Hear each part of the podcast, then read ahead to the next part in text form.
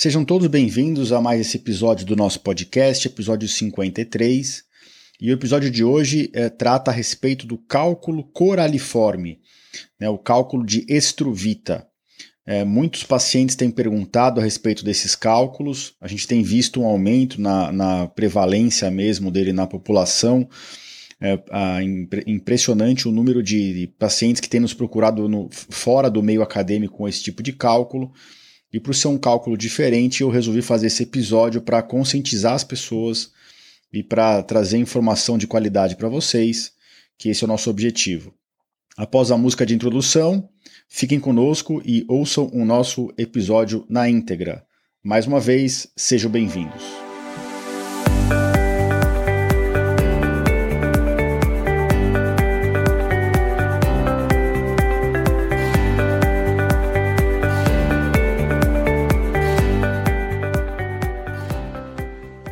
Bem-vindos ao podcast Conversa Aberta com o Urologista. Meu nome é Giovanni Marchini, sou médico urologista formado pela Faculdade de Medicina da USP e serei o anfitrião desse show.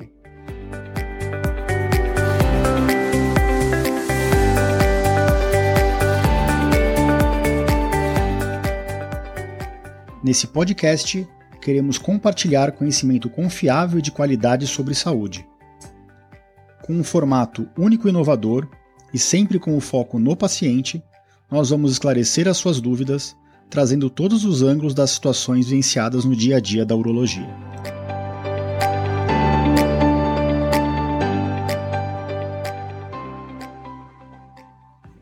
Agora sim, o episódio na íntegra, sejam mais uma vez bem-vindos. Então hoje a gente vai falar sobre o cálculo coraliforme, né? Por que o cálculo coraliforme tem esse nome, né? As pessoas sempre perguntam o que é um cálculo coraliforme.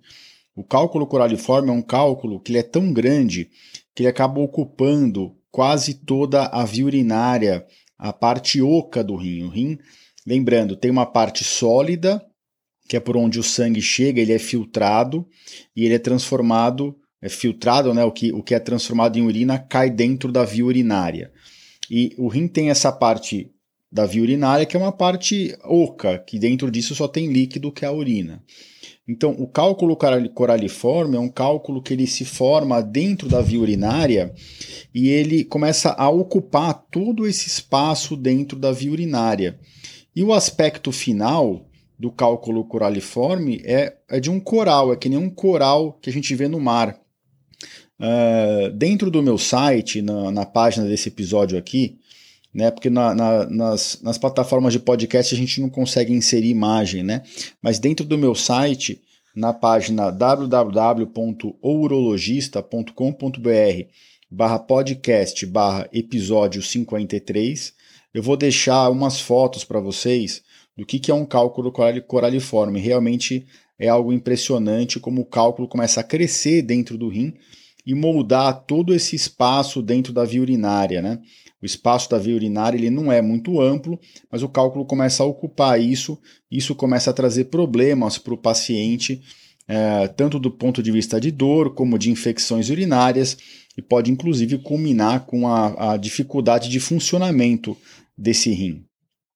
E do que o cálculo coraliforme, né, o de estruvita, ele é composto? Diferente daqueles cálculos de oxalato de cálcio e fosfato de cálcio, a maior parte dos cálculos coraliformes, que são aqueles que ocupam toda a parte interna do rim, eles são de estruvita. A gente pode ter cálculos coraliformes de outras composições, como o próprio cálcio puro, né, com oxalato ou fosfato, e também do ácido úrico, tem cálculo de ácido úrico que acaba tomando todo o rim, mas o mais frequente, disparado, a maior parte das pessoas que aparecem para a gente com cálculo coraliforme, são cálculos de estruvita. E o que é a estruvita, né? A estruvita é o fosfato com magnésio e amônia e cálcio. Essa é a composição do cálculo de estruvita, mas principalmente fosfato, amoníaco, magnesiano, que a gente chama, tá? E como que esse cálculo surge, né? Por que esse cálculo tem relação com infecção urinária? Porque para esse cálculo acontecer, a gente precisa que a urina da pessoa ela seja infectada por bactérias que a gente chama desdobradoras da ureia. Então, a bactéria pega essa ureia e transforma em cristais de estruvita, né, através de uma enzima que chama urease. Quais são essas bactérias? A mais comum e mais clássica é o Proteus, tá? Apesar da bactéria que mais causa infecção urinária, tanto no homem quanto na mulher, ser a Escherichia coli, a bactéria que mais causa cálculo coraliforme é o Proteus, mas ela não é a única.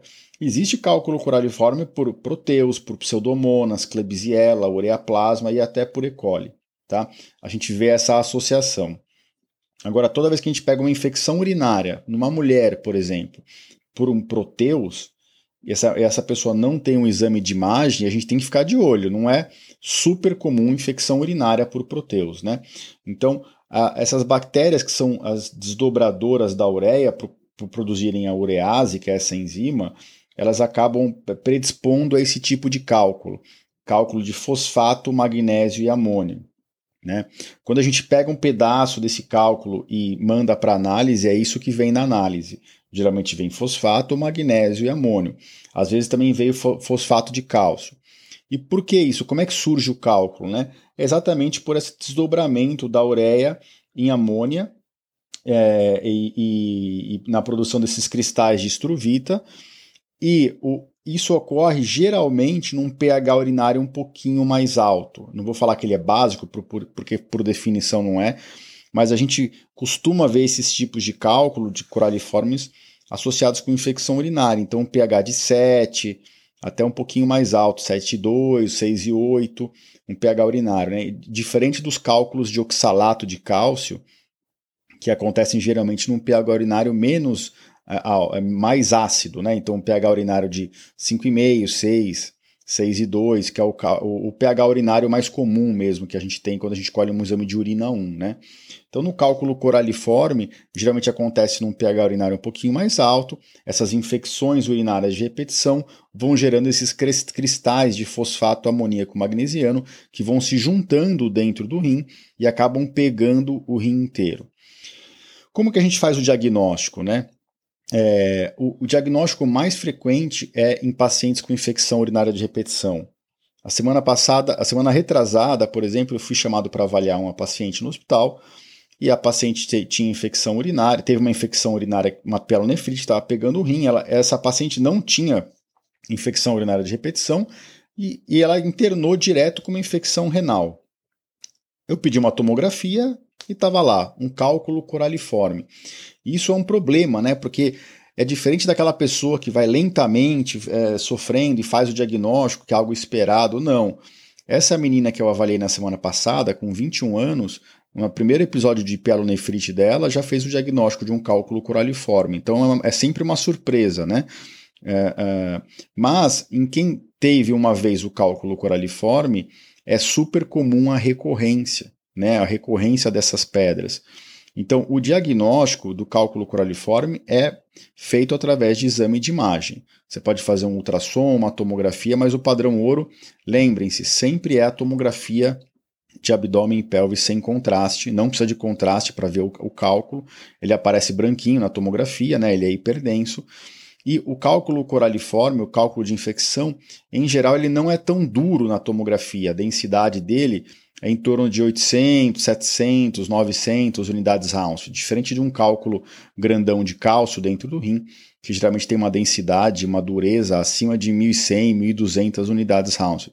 Então, a gente pegou uma paciente que está com dor lombar, pode estar com infecção de repetição, ou então o primeiro episódio de infecção. Isso acontece em homem também, tá? Mas é mais frequente nas mulheres. E aí, o exame de imagem mostra um cálculo que está pegando o rim inteiro e que ele não é muito denso, né? 700, 900 unidades Rounds. Isso provavelmente é um cálculo de estruvita, de fosfato amoníaco magnesiano, que a gente chama de cálculo coraliforme de estruvita, né? Então, eu quis contar essa história para você dessa menina, porque isso é um diagnóstico que tem acontecido. A gente às vezes recebe no consultório pacientes que vêm encaminhado do clínico ou do nefrologista, fala, olha, essa paciente tem infecção urinária de repetição, a gente foi investigar e descobriu um cálculo que está pegando o rim inteiro. O ultrassom nem sempre consegue fazer esse diagnóstico, porque como a pedra é muito grande, o feixe do ultrassom ele tem dificuldade de penetrar na pedra. Então, às vezes, o médico do ultrassom acaba descrevendo como múltiplos cálculos calicinais volumosos, porque uma vez que o feixe do ultrassom bateu naquela periferia da pedra, ele não consegue ver o que tem dali para dentro, né? Diferente da tomografia, que a gente consegue ver certinho tudo o que está acontecendo.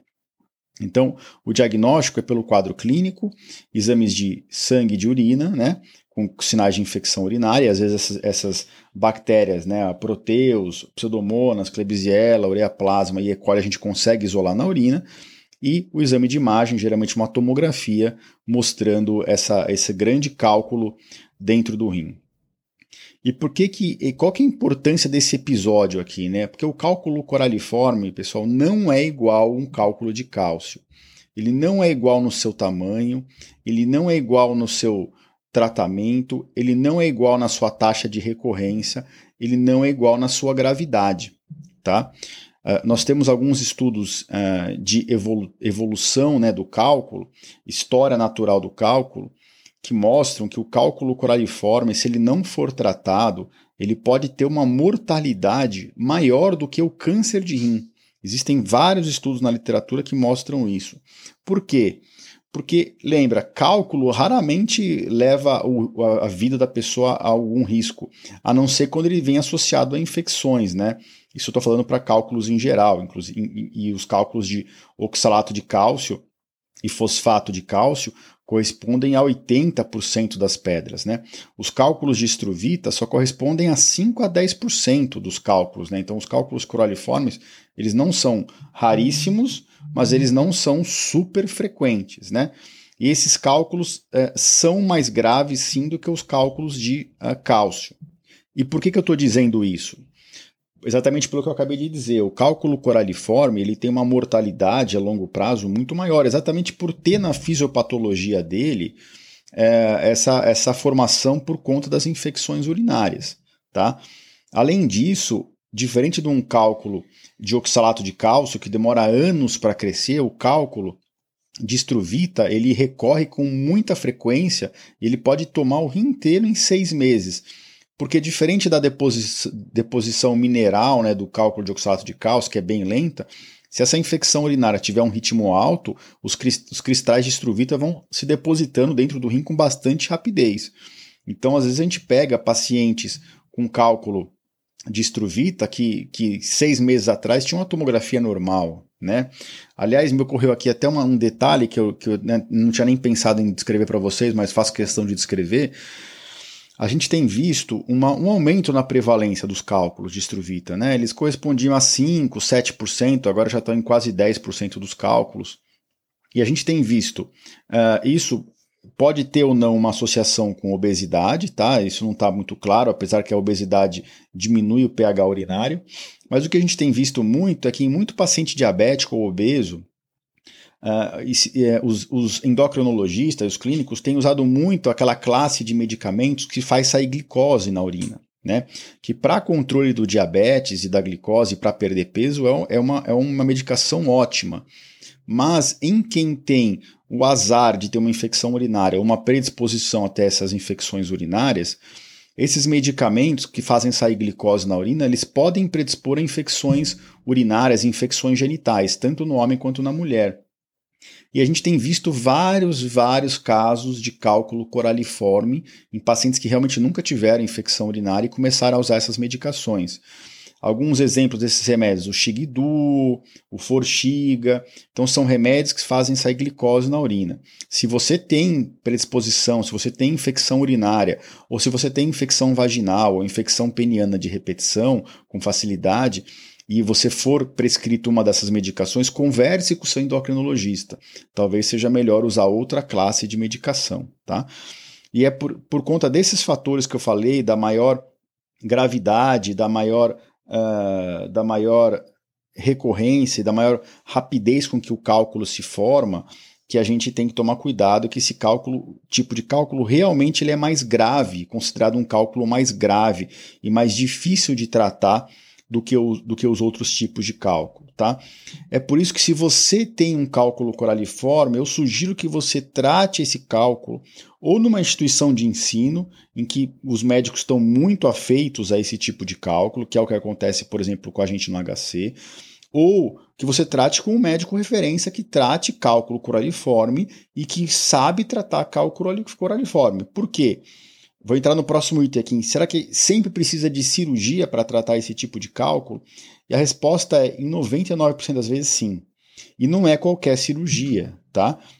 O cálculo de Struvita, aquele cálculo coraliforme, em geral, ele é tão volumoso, ele é tão grande, que em geral ele tem acima de 2 a 3 centímetros de tamanho.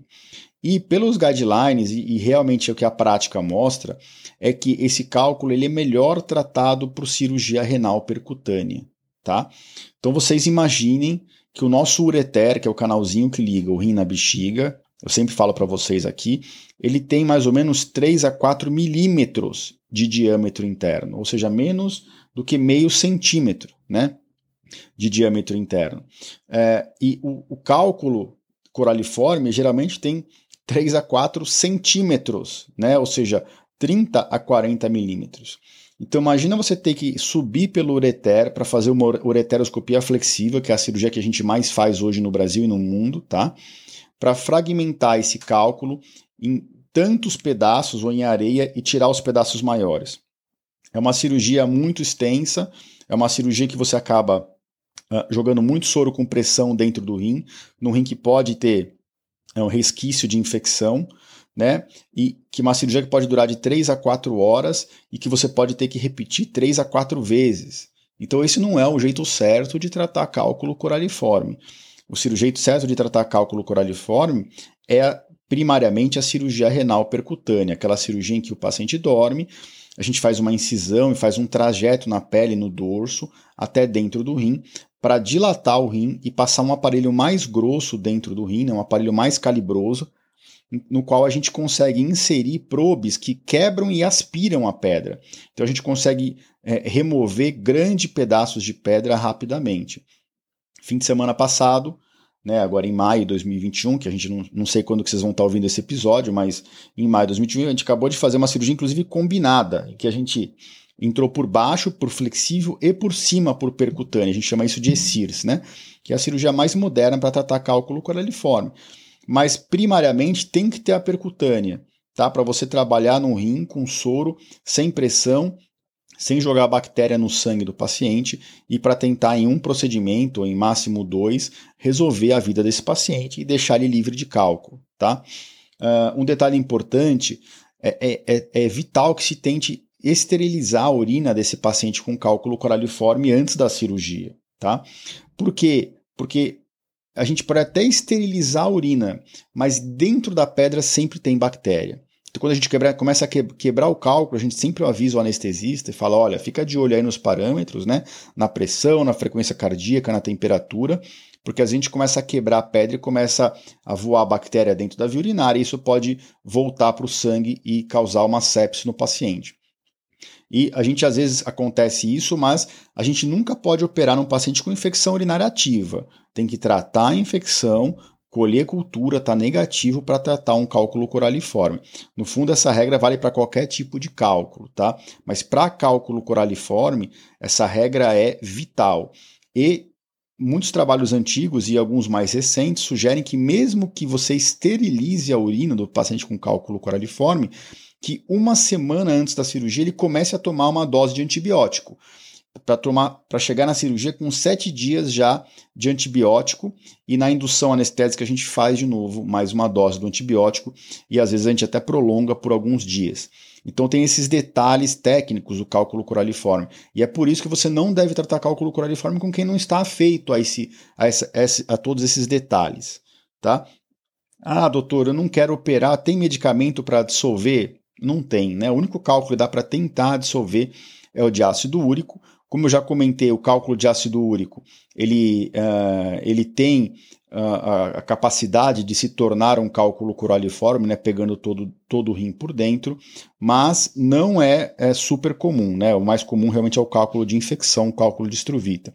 E para cálculo de infecção, não dá para tratar com medicamento para dissolver. Mas é importante vocês entenderem os dois princípios, os dois mantras do tratamento do cálculo coraliforme.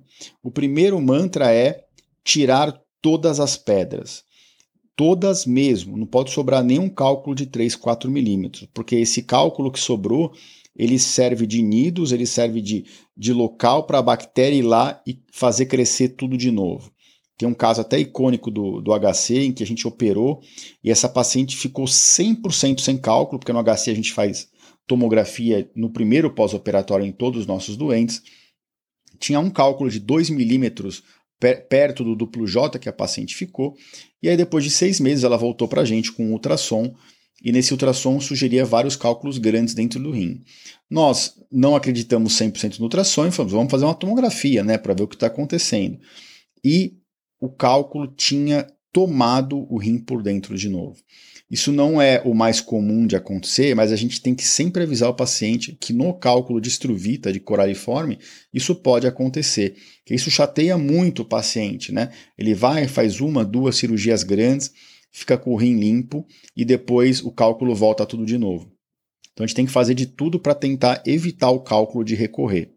Então quais são os dois mantras do tratamento do cálculo coraliforme? Primeiro, tirar 100% das pedras. Segundo, antibiótico. Antibiótico antes da cirurgia, que nem eu falei, esterilizar a urina.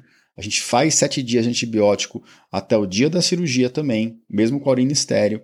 Mantém o antibiótico terapêutico por mais alguns dias, 2 a 7 dias, depende do guideline que você vai ler.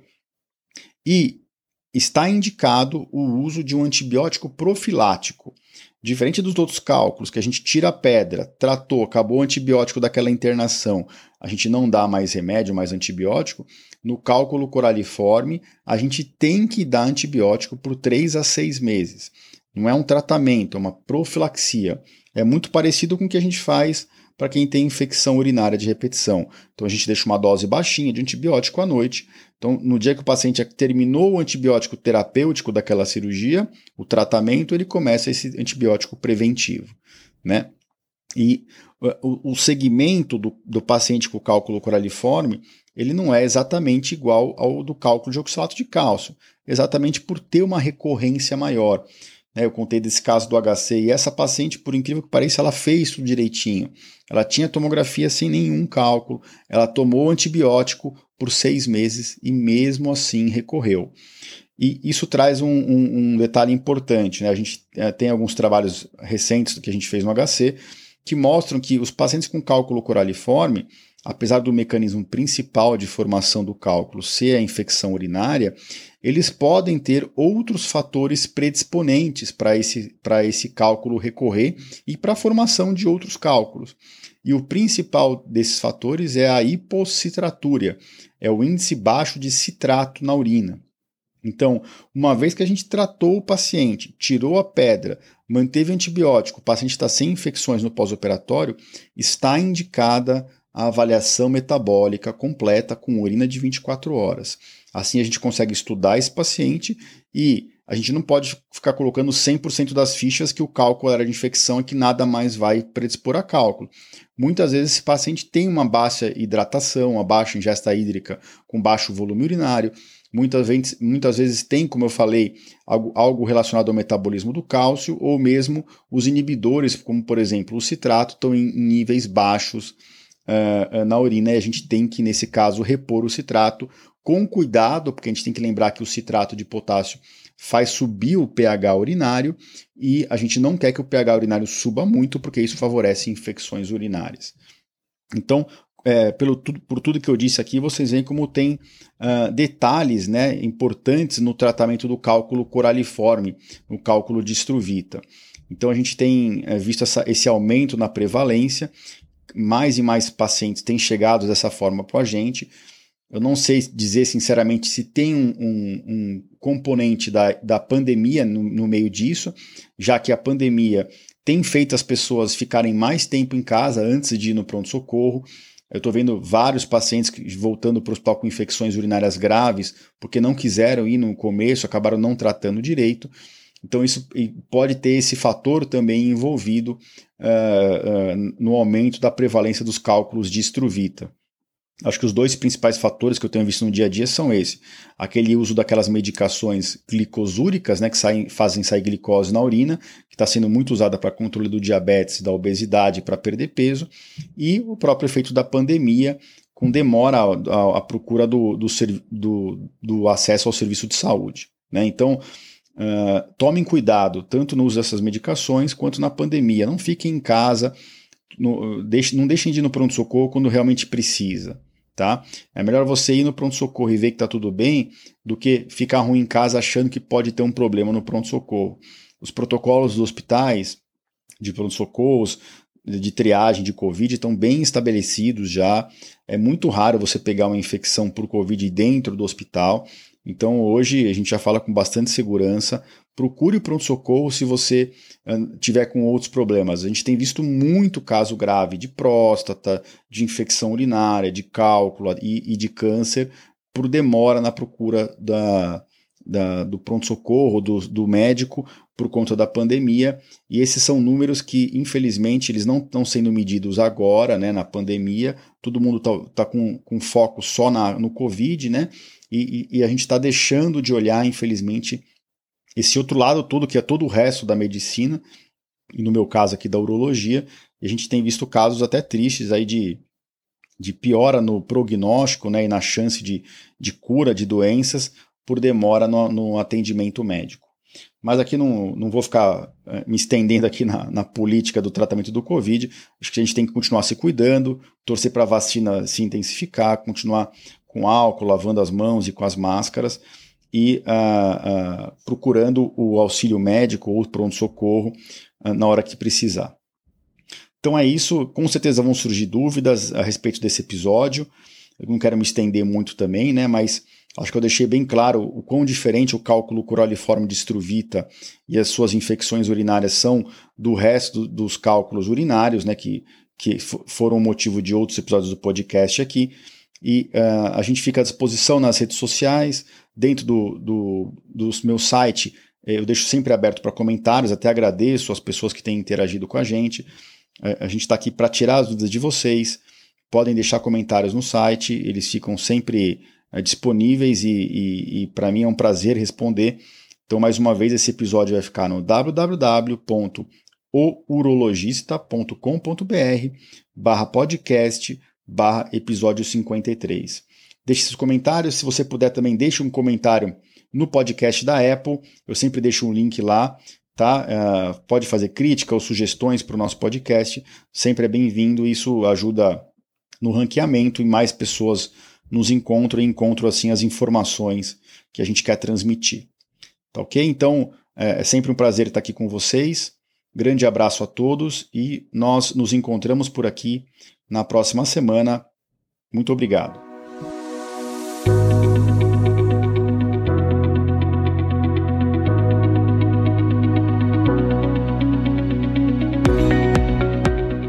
Você ouviu a mais um episódio do podcast Conversa Aberta com o Urologista.